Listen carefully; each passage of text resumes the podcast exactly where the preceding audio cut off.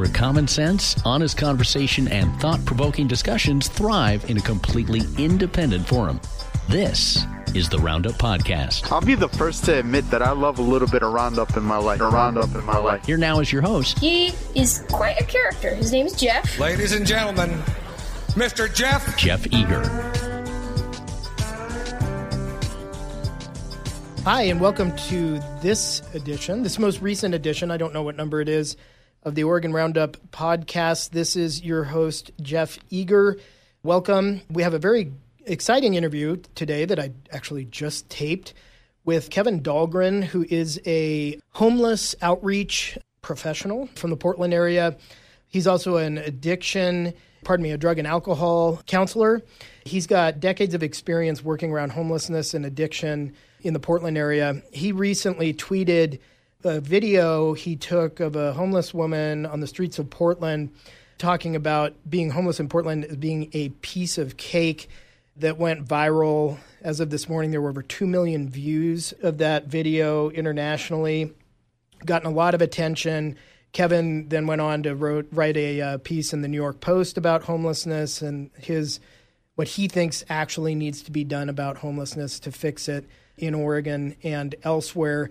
I'll put all of that in the show notes. You'll hear a clip of the homeless woman named Wendy in the piece here. Hope you enjoy it. We'll do it now. And now I'd like to welcome Kevin Dahlgren to the podcast. Kevin, how are you? Great. Thanks for having me on. Thanks for joining me. And it's real pleasure to have you have Kevin on the podcast here today. He was published actually yesterday. I'm recording on January 19th, actually published two days ago in the New York Post with a piece on homelessness titled Help Homeless People Get Off the Streets, Don't Enable Their Behavior. Kevin lives in Portland and works in the Portland area. He has long worked with the homeless population in the Portland area, and he's got a different approach to homelessness than a lot of folks that work in that industry, if you can call it that, and you probably can. Before writing his piece for the Post, Kevin gained some notoriety by publishing on his Twitter feed a video of a homeless woman in Portland talking about the relative ease of being homeless in Portland that got, uh, when I looked this morning, over 2 million views. That kind of put him on the map. And then he wrote this piece for the New York Post, and he has a a lot of history and experience with homelessness in Oregon, and that's why I invited to be on here today. Kevin, tell me about the tweet and Wendy, and maybe let folks know kind of what what that tweet was all about and how it came to be. First of all, I live in Portland, Oregon, and I work professionally in homeless services as a homeless kind of outreach worker. The day I met Wendy, I was just downtown Portland, which I go to regularly to interview the homeless the reason why I've been interviewing the homeless is because there's nothing more authentic than hearing it directly from the person on the streets, right? And I do this because it, it really it gives them a voice. And the reason why I started doing this is what I was hearing just year after year when I was talking to the homeless outside of, say, my jurisdiction, you know, where I'm being employed to work. They would say things like, Kevin, you're the first outreach worker to talk to me in two to three years. And I thought that was insane and then I started hearing it over and over and over again and hundreds of times. And I was like, oh my gosh, where is everybody? Right. And so I started interviewing the homeless and I started asking these questions. When's the last time an outreach worker talked to you? When's the last time someone talked to you about housing? How long have you been here? Who's helping you? And the answer I'm hearing over and over again, for the most part, is nobody. And this is, again, this is downtown Portland, Oregon, right in the center of the social service hub. And while it's possible that a, a handful of homeless lied to me, 100% didn't lie to me. Because once I heard this 200 plus times, I'm like, okay, something's going on. So I went down on New Year's Day downtown Portland just to talk to anybody who was interested in talking. And Wendy popped out of her tent, was very engaged, in a really good mood, really just wanted to talk and turned the camera on and I just simply asked, What's it like to be homeless in Portland? And the answer she gave, you know, just really struck a chord with people throughout the United States. So, how is it like being homeless in Portland? It's a piece of cake, really. I, I mean, that's why you probably got so many out here because They feed you three meals a day. You don't have to do but stay in your tent or party, or if you smoke a lot of dope, you can do that. What else? What else, Melissa? What else do I say? What? I'm being interviewed. What's yeah, that? that's really it. It's like you wake up, you go eat a Blanchet, get high. Go eat a Blanchet for lunch, get high. Go eat dinner, get high. And, and that's all you do all day long, every day. I'm being honest. I appreciate the honesty. Yeah. Doesn't feel like that's really helping anybody. It's not. You, that's why you see all the tents. People are up all night. Okay, people are up all night, sleep all day. Wow. Well, thank you for sharing, Derek. What she said in her view was it's a piece of cake to be homeless in Portland. You can sleep all day, get high, eat. Sleep all day, get high, and eat, which is basically what she said. And while this obviously doesn't represent all homeless, I know this. I think the point she was trying to get across was this is the case for a lot of them, right? And that and that in lies, you know, what she was describing was the enabling. The enabling meaning there's no there's no rules, there's no restrictions, there's no consequences. You basically can do whatever you want and continue to be taken care of year after year. And that's really all she was saying. And, you know, some people have said, well, that sounds really anti homeless. I says, well, that came right from a homeless person. And she is not anti homeless. She's actually well liked and respected. She was being truthful because she basically was reaching out. She wants people to hear the truth because she wants the system to be fixed as much as I do. And so I really appreciate that response. And I appreciated the attention it got because it allowed me this, you know, platform to share what's really going on at the street level. When you say enabling, that Oregon and maybe Portland specifically enables homelessness, and that's definitely a message that Wendy imparts, and it's one that you impart in your work, including in your New York Post piece. What specifically is it that is done that we're doing in Oregon to homeless people that enables them to continue to be homeless, I guess? Think about this. If you are taking care of a person in the streets to the point where it's no longer that they hope you come by, but they need you to come by because if you don't, they're unable to take care of themselves. That's created a dependency. And that means they've lost all ability of being self sufficient. And that's the enabling. It's like, look, at what point taking care of a person are you actually hurting them and not helping them? We need to empower these individuals out there. And the enabling is rampant, not even just in Portland, but in other major cities. And the biggest reason why is because not everyone really has a solution of how to end the crisis. And so it's human nature to be like, well, we need to feed and take care of them until someone comes up with a better idea, right? And I've never said don't feed the homeless, don't clothe the homeless. I, I'm a strong believer in meeting their basic needs. What I'm not a believer in is meeting their basic needs 10 years in a row without offering an alternative eventually you just got to get them off the streets. You can't just deliver sandwiches tent side to them for the rest of their lives for them to actually wait on you to feed them. That reaches a point where we're actually hurting these individuals. We need to empower. And empowering is a powerful, powerful thing because it gives a person ownership. It gives them a say in their own life. That's what empowering does. And when you empower an individual, the most magical thing happens is they hold on to it and they run with it. They love it. They love the responsibility. They feel good again. I tell you this the homeless might be nice and say thank you for the sandwich. They resent it. They're tired of it. They want to be empowered. They want help off the streets. People ask me, oh, you know, some people, which I don't agree with, say they're just a bunch of lazy addicts on the streets.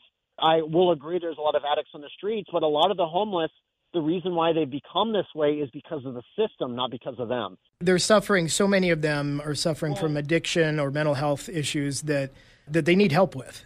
Well, and you look at it this way do you get mad at the enabler or the one who's enabling? So I focus all my energy on the person who's enabling, not the one being enabled. Let's talk specifically about Kevin.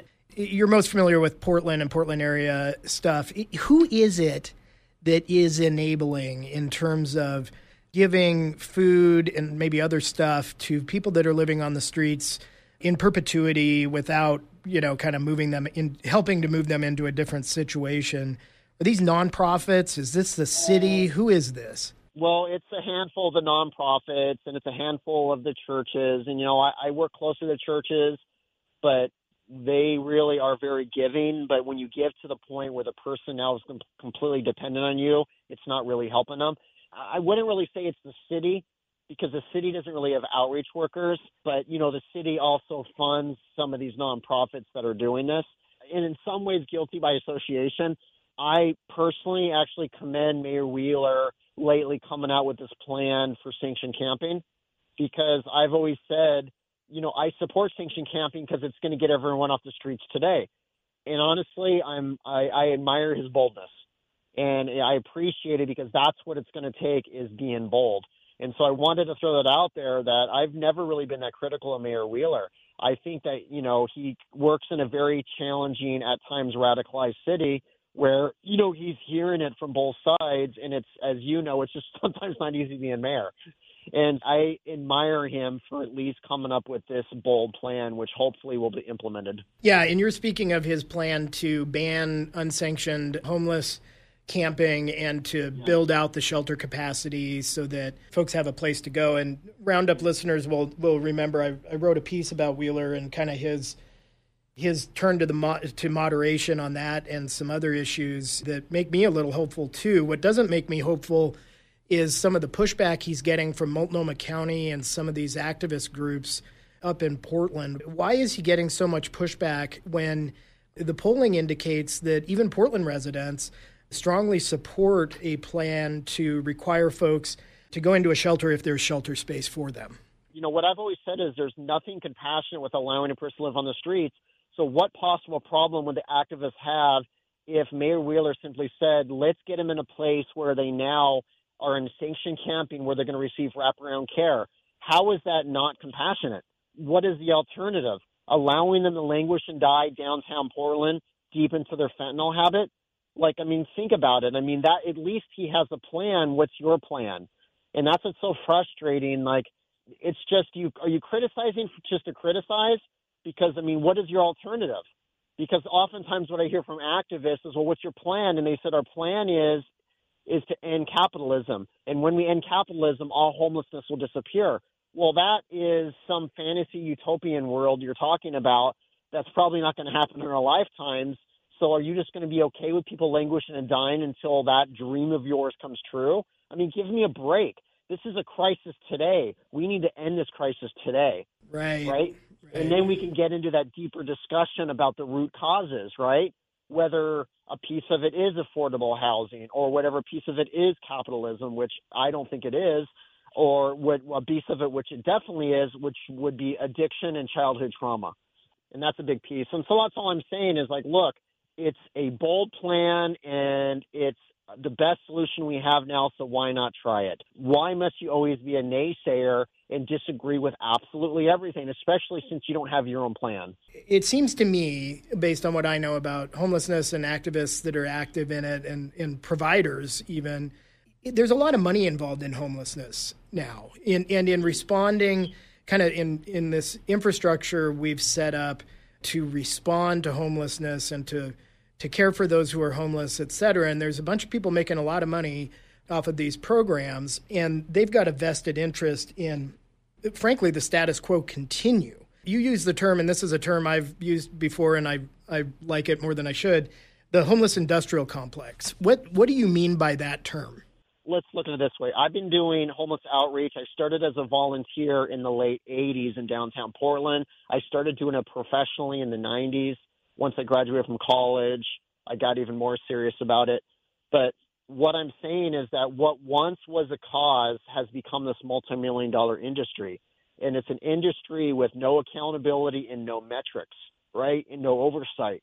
And that's a problem because without oversight and metrics, there's no way of even monitoring whether the job's getting done or not because the fact is it's not even shared.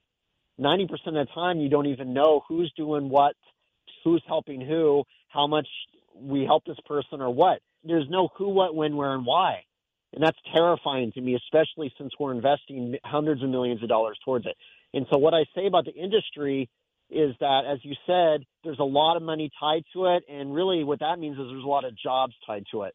And the reason why people don't always like when I talk about this stuff is because this is disrupting a multi million dollar industry And when you disrupt an industry, people lose jobs. That's unfortunate, but you know what? This is a crisis, and I'm not too concerned about that. My concern is get everybody off the streets today. And by the way, there'll be plenty of jobs available once we get everyone off the streets because then we need to pivot to prevention and retention.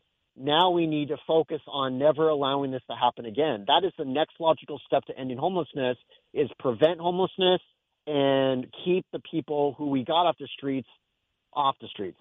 Right. It seems to me that this the kind of homeless industrial complex has a huge amount of influence in Oregon politics and specifically in Portland and places like Bend too. They kind of have the ear of most elected officials. It seems like they also have the ear of our new governor Tina Kotek based on her emergency declaration quote unquote that she unveiled right after being sworn in. What do you think of her proposal? Talking about the $130 million to house 1,200 people the first year. Yeah, there's that, and there were kind of three different measures that she is implementing via executive order. There's there's that. There's declaring just simply declaring an emergency, which just allows state and local agencies to coordinate to address homelessness, which one would have hoped they were doing already. Uh, but it, it, in my mind, it's just more of the same. It's spending more money. It doesn't it doesn't involve enforcement or moving off the people off the streets when shelter space is available. What are what are your thoughts? Well, I certainly appreciate when I hear this is a state of emergency, but again, are they going to actually treat it as one as such? Because the fact is, every day I go out, I see this as a true crisis. With my number one goal is to get as many people off the streets and to help as many people as possible. That is what we need to do, and that, unfortunately, I don't see happening in multiple cities calling in a state of emergency is one thing, but acting like it is another. And I'm not overly optimistic that's going to happen. And, you know, while I want to give her the benefit of the doubt because she's brand new at this, you know, I, I know Governor Brown fairly well, and it certainly didn't ha- happen under her watch. Like I said, I, I want to remain cautiously optimistic because I want people to succeed, not fail, right? I want her to succeed. I want this to actually happen. Will it happen? I don't know. It really depends on if she has the right people. And right now, I don't think she does. It would appear she doesn't because the the difference that I detect with her is even as Wheeler and even even mayors in places like San Francisco, really blue city mayors are kind of trending back toward the center on issues like homelessness, trying to chart a somewhat different course than what got us into this mess. Kotek, I, I think, in her inauguration, had a real opportunity to break with Kate Brown's record on homelessness and to break with her own record on homelessness. Tina Kotek authored HB 3115, which makes it more difficult for cities in Oregon to ban homeless camping even when there's shelter space available for those folks to go into. She so she has a, a strong record of supporting kind of the leniency that that Wendy and others have talked about. It seems like she's just doubled down on the same on the same approach, which is in my mind, uh, she's siding with the, the homeless industrial complex rather than where most Oregon voters are. Yep, and as you said, you know, these group of people, they're very powerful and they're very political and they have a lot of influence and question the status quo even a couple years ago was not a smart thing to do because you would get doxxed and completely and utterly bullied online and, and offline right? And it's only recently where it's been okay to question the status quo because what we've tried isn't working. Let's try something different. Yeah i think i think the magnitude of the problem even since you know in the few years that i've been actively kind of professionally working in this homeless policy space, you can tell that the trend is toward more openness to uh, ideas that are outside the status quo. And by the status quo, I mean the Oregon status quo, which is just allow perpetual homeless camping and throw as much money at the problem as, as you can that, without ever fixing it.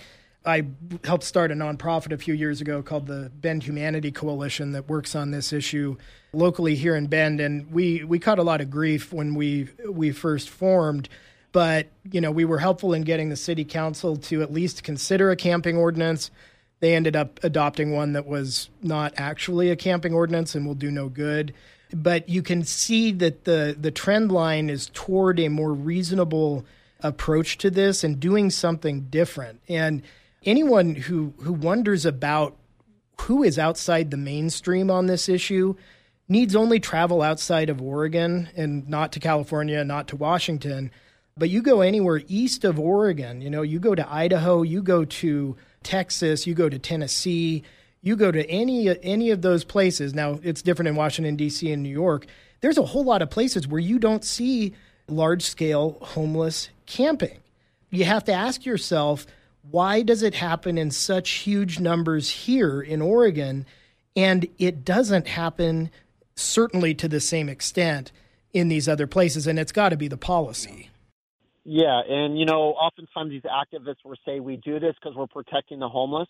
Well, I've always believed, you know, there's nothing compassionate with allowing a homeless person to live on the streets because they'll never get their needs met.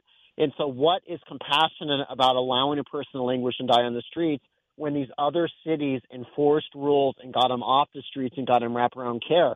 So, who really is the anti homeless person?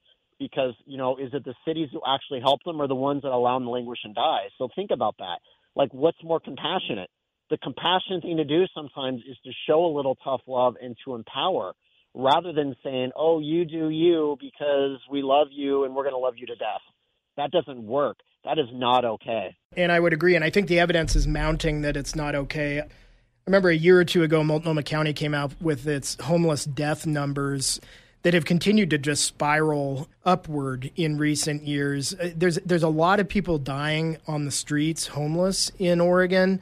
That is a tragedy. And it is partially a tragedy that results from Oregon's policies around these issues that are much different than the policies around these issues in other parts of the country where they don't have that level of death on the streets being on the street is just dangerous. You know, you have here in Bend at some of the camps we have here, there's been shootings, there's been, you know, constant theft, there's tons of police calls.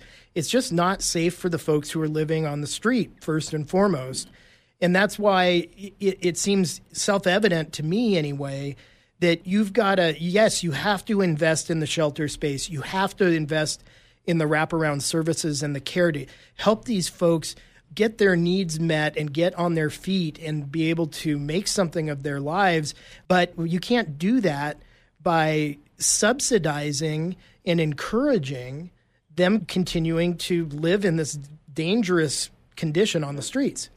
Exactly. You know, think about this. Fentanyl, I'm a drug and alcohol counselor, and, you know, fentanyl really, you know, it's been around for many years, but in the pill form, it really just kind of blew up over the last year and a half and has changed everything. It's completely replaced heroin. It's now virtually in all other drugs on the streets, and it's you know 50 to 100 times stronger than heroin. And what fentanyl is doing is not only is it highly addictive and highly deadly, what it does to a person who uses it regularly is they've lost all rational thought and critical thinking, right?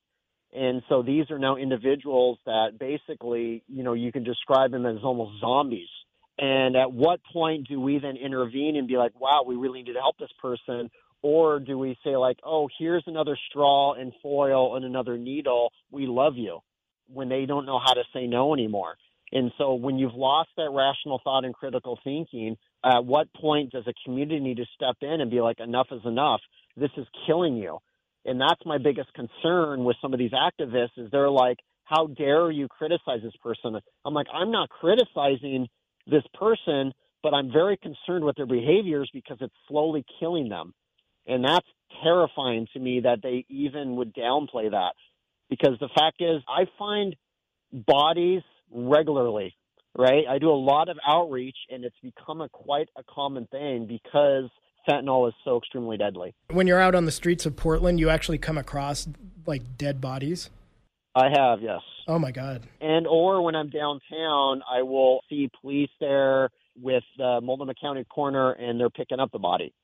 And you know, a lot of times it is a fentanyl overdose, and usually it's someone in their 20s. It's usually someone fairly young that doesn't have a lot of experience using, and then tries it for the first time and just dies. And that's what's so terrifying about fentanyl is it's really like the worst thing I've ever seen in my career and we need to treat this like the epidemic it is, and we need to get everyone off the streets today. And if, and by the way, if we all work together, we could end this crisis in months, not years. I strongly believe this. Let's just say the United States, we've gone through hundreds of state of emergencies throughout the U.S. in our history, and we all came together and helped everybody and solved it, correct? What's different about homelessness? Why is it with this we can't figure it out? You know, why is it that it's become some sort of debate where we have to fund more studies to talk about it behind closed doors rather than going on the streets and learning the truth? That's why I do the videos. That's why I say, hey, do you want to share your experiences? Because the fact is, nobody is listening and they need to. And so I'm going to put it out there for you. And luckily, one of my tweets went viral, and now people are talking. Want to get back to kind of your idea for how we can solve this crisis in months here before we wrap up. But I also, given that you're a drug and alcohol counselor and your experience with homelessness on the streets, you brought up fentanyl and how it's kind of a game changer for life on the streets and drug use in Oregon and elsewhere. How do you see Measure 110 impacting homelessness in Portland and elsewhere in the state? Well, it made things far worse. It decriminalized drug use. And while I, I see in theory why they did it, has anyone been downtown lately and actually seen the truth? It's actually hurt people, not helped them. Imagine taking away all restrictions from a person who lacks the critical thinking of when to say no. Imagine that where now it's like, wow, I can just I can just go as far as I, I can you know, as far as I can take it until I die. And that's the thing that's the thing that we don't talk about is that we have created a system allowing people who don't know how to say no to never say no and keep continue to use until they die. And that is the biggest flaw in 110. It seems pretty evident to me, and I've written this, that 110 has failed and it should be repealed or at least severely modified. Those that support it, in spite of all the evidence, say that it's still too early to tell whether it's going to work or not, because, in part because it took the state so long to get the money out. They believe that all this money is going to solve the problem part of which is is resulting from as you describe it the other part of 110 which decriminalized these hard drugs. What is your take? Do you think that the big infusion of money is going to solve it and 110 will be saved? Well i'll answer you this way. If money were the solution we would have already solved it by now. And i'm tired of hearing that where i hear every year with every new measure and every new bond we just need more money. We need more money. Let's look back and just look how much we've actually funded this problem over the last couple decades. And every year it continues to grow. So again, if money were the solution, we've already solved it. Money is not the solution. The solution is in our outreach and in our approach. Our approach where we need to empower these individuals, daily contact, build that trust and bring back hope. Because once a person feels trust again and hope, they're going to listen to you. They're going to work with you. They're going to accept services. That's not nearly as expensive as the money we're wasting now. So again, I'm so tired of hearing it's all about the money. I call BS because it's not, because we have funded, it's more funding ever than in history, yet the problem continues to grow every year. So that means money isn't the solution. Right. It pretty clearly isn't, at least it seems to me want to be sensitive to your time here, Kevin. You mentioned your your proposal that you know we could solve this crisis in a few months. If you were in charge of, say, if you were the governor of Oregon, for example, what's the first thing, or maybe the first set of things that you would do on day one to start moving us towards solving the crisis? Well, day one, I would treat it like the state of emergency it is. A large percentage of our funding goes towards the back end with affordable housing and things. I would put a majority of the money into outreach teams, and I would have dedicated outreach teams in every corner of Oregon, meeting with every single homeless person every single day to build that trust. That's what we do. A daily contact builds trust, but also deters negative behavior. Being a presence out there is huge. So once we have dedicated outreach teams going out there, not talking to them once a month, every two weeks, but every single day, this is how we end the crisis. And when people say, well, this isn't feasible, I'm like, look, if we do this the right way, we only have to do it once, right? if we do this now and end the crisis, we won't need those dedicated teams as much because we had reduced homelessness by say 95 plus percent. So that's what I would do on day one as governor, which sounds like I'm running for governor. Is I would have dedicated, highly trained outreach teams talking to every single homeless person every single day. You build that trust, you bring back hope. That is the most important step to ending this crisis because of the strong mistrust in the system. And then from there, we go towards getting them placed in either the shelter system, transitional housing, or permanent housing. And I promise you this we go out there every day and talk to the homeless. This is actually going to save our state hundreds of millions of dollars because of all the money we waste right now keeping a person comfortable on the streets.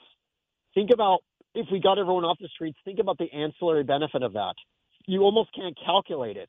This program, this would pay for itself if we actually did it this way. So let's stop with all the tarps and tents and food and needles. Let's get everyone off the streets now. You do this now. You do the sanction camping. By the way, when people say there's no beds, nine times out of 10, shelters are half empty, programs are half full because we all, not only do we have a homeless crisis, we have a staffing crisis. Is it's been very hard to find people to employ in social services. There's a lot of housing that's gone unused for a couple years now. So think about that. We got people on the streets languishing and dying while we have social service programs that manage apartment buildings with rooms that have not been occupied in over a year or two. That's completely unacceptable. And that's very common everywhere. We, if we filled every room to complete capacity, that alone would probably get over 50% of the people off the streets immediately. You add that with the sanctioned camping, we're going to get everyone off the sidewalks, out of the parks, and then we offer wraparound care services to every individual and work on the goal of helping them with the recovery and to reach self sufficiency. Yeah. You know, it seems to me that this issue is is like many we face. It's not a matter of lack of resources. We're allocating tons and tons of resources to this problem, but it's it's a matter of how you allocate those resources and also ultimately it's a matter of lack of political will. If the folks that run our state and run our cities wanted to stop dangerous homeless camping from occurring in Oregon, they can do that. And, and in doing that looks something like what you're what you're proposing, Kevin. They just don't want to. Like I don't think they want people to be homeless, but but they would prefer to allow people to live in these dangerous, unsanctioned camps on the street rather than use city code, state statute to guide these folks to shelter and to the services that they need to get better? And I would say it's not necessarily that they don't want to. Oftentimes, what I say is they're scared of making the wrong decision, so they make no decision. And so, what I say is a bad leader isn't a leader that makes bad decisions. A bad leader is a leader that makes no decisions. And they're scared of making the wrong decision. So oftentimes they're like, well, let's just keep things the way they are and continue to take care of them on the streets because they don't know what's going to work and what's not. I say you got to try something. And so it's not like I think there's some true conspiracy of let's keep them on the streets. I think they're just terrified of making that bold decision to get them off the streets once and for all because of all the pushback they get. Well, you know what? You know, anytime you go bold, you're going to ruffle a few feathers. But in, in this type of crisis, you know, people need to just be okay with not being liked by everybody because once everyone's off the streets, people are going to come around and be like, wow, thank you for doing this. Yeah, absolutely. Well, Kevin, I really appreciated your time today, and we're, we're about out of time. Kevin, how, how would Roundup podcast listeners find you on Twitter and find your podcast and anything else you have going? You could just look up Kevin Dahlgren on Twitter. I'm very involved with this fantastic nonprofit in Seattle called We Heart Seattle. And we are an action based, boots on the ground movement that organizes trash cleanups in our public spaces and then offers resources to people in need. We have a very assertive approach where we work a person through their ambivalence and do everything in our power to just, in our small way, help end this crisis. So I've been very involved with We Heart Seattle for the last couple of years, and there's someone to definitely look up. But look for me on Twitter, just Kevin Dahlgren. I think my handle is Kevin V Dahlgren. because someone has my name, so I had to add the little annoying initial in the middle. Yep. if you really just type in Kevin Dahlgren homeless, I'm very involved with this. You're going to find me on either my Facebook page or on my Twitter handle, and I, I appreciate the support. Well, thank you, Kevin. Keep up the good work out there. Keep spreading the word. You've got people that resonate with what you're saying out here, even though at times you may hear more from the folks who disagree with you. Thanks for your time, Kevin. Yeah, absolutely. I hope you enjoyed my conversation with Kevin Dahlgren as much as I did. It's amazing the way that the conversation about homelessness has changed over the years recently. And we got into this a little bit during the interview. It truly was radioactive to touch this issue even a couple years ago. If you were someone that was pushing for a change to the approach, which would mean to say that we need some enforcement as part of the solution to this thing, and to point out that addiction and mental health are kind of core problems that are influencing homelessness. And if you got off of the talking points that progressives like to use, that homelessness is entirely, as Kevin put it, a result of capitalism or entirely the result of a lack of affordable housing, you were pilloried. That's happened to me personally. It's happened to Kevin a lot more. It's good that we can have these conversations now a little bit more freely. These are conversations we absolutely have to have because the progressive policy approach to homelessness is having really regressive results in the in terms of deaths on the streets of homeless people and those who do survive just having their lives ruined in many cases. This is a real real tragedy for our state. It's one that's impacting a lot of places in our state. It's not just Portland. It's Bend, as we talked about in the interview. It's other smaller cities throughout the state. What it comes down to is it's a choice. Oregon is making a choice to be a place where people come to die on the streets. It should make a different choice. Thank you for listening. Stay tuned for more from the Roundup podcast and the Oregon Roundup newsletter. This is Jeff Eager. Talk to you later. Thanks for listening to the Roundup podcast. To share your thoughts with Jeff, you can email him at jeff at OregonRoundup.com.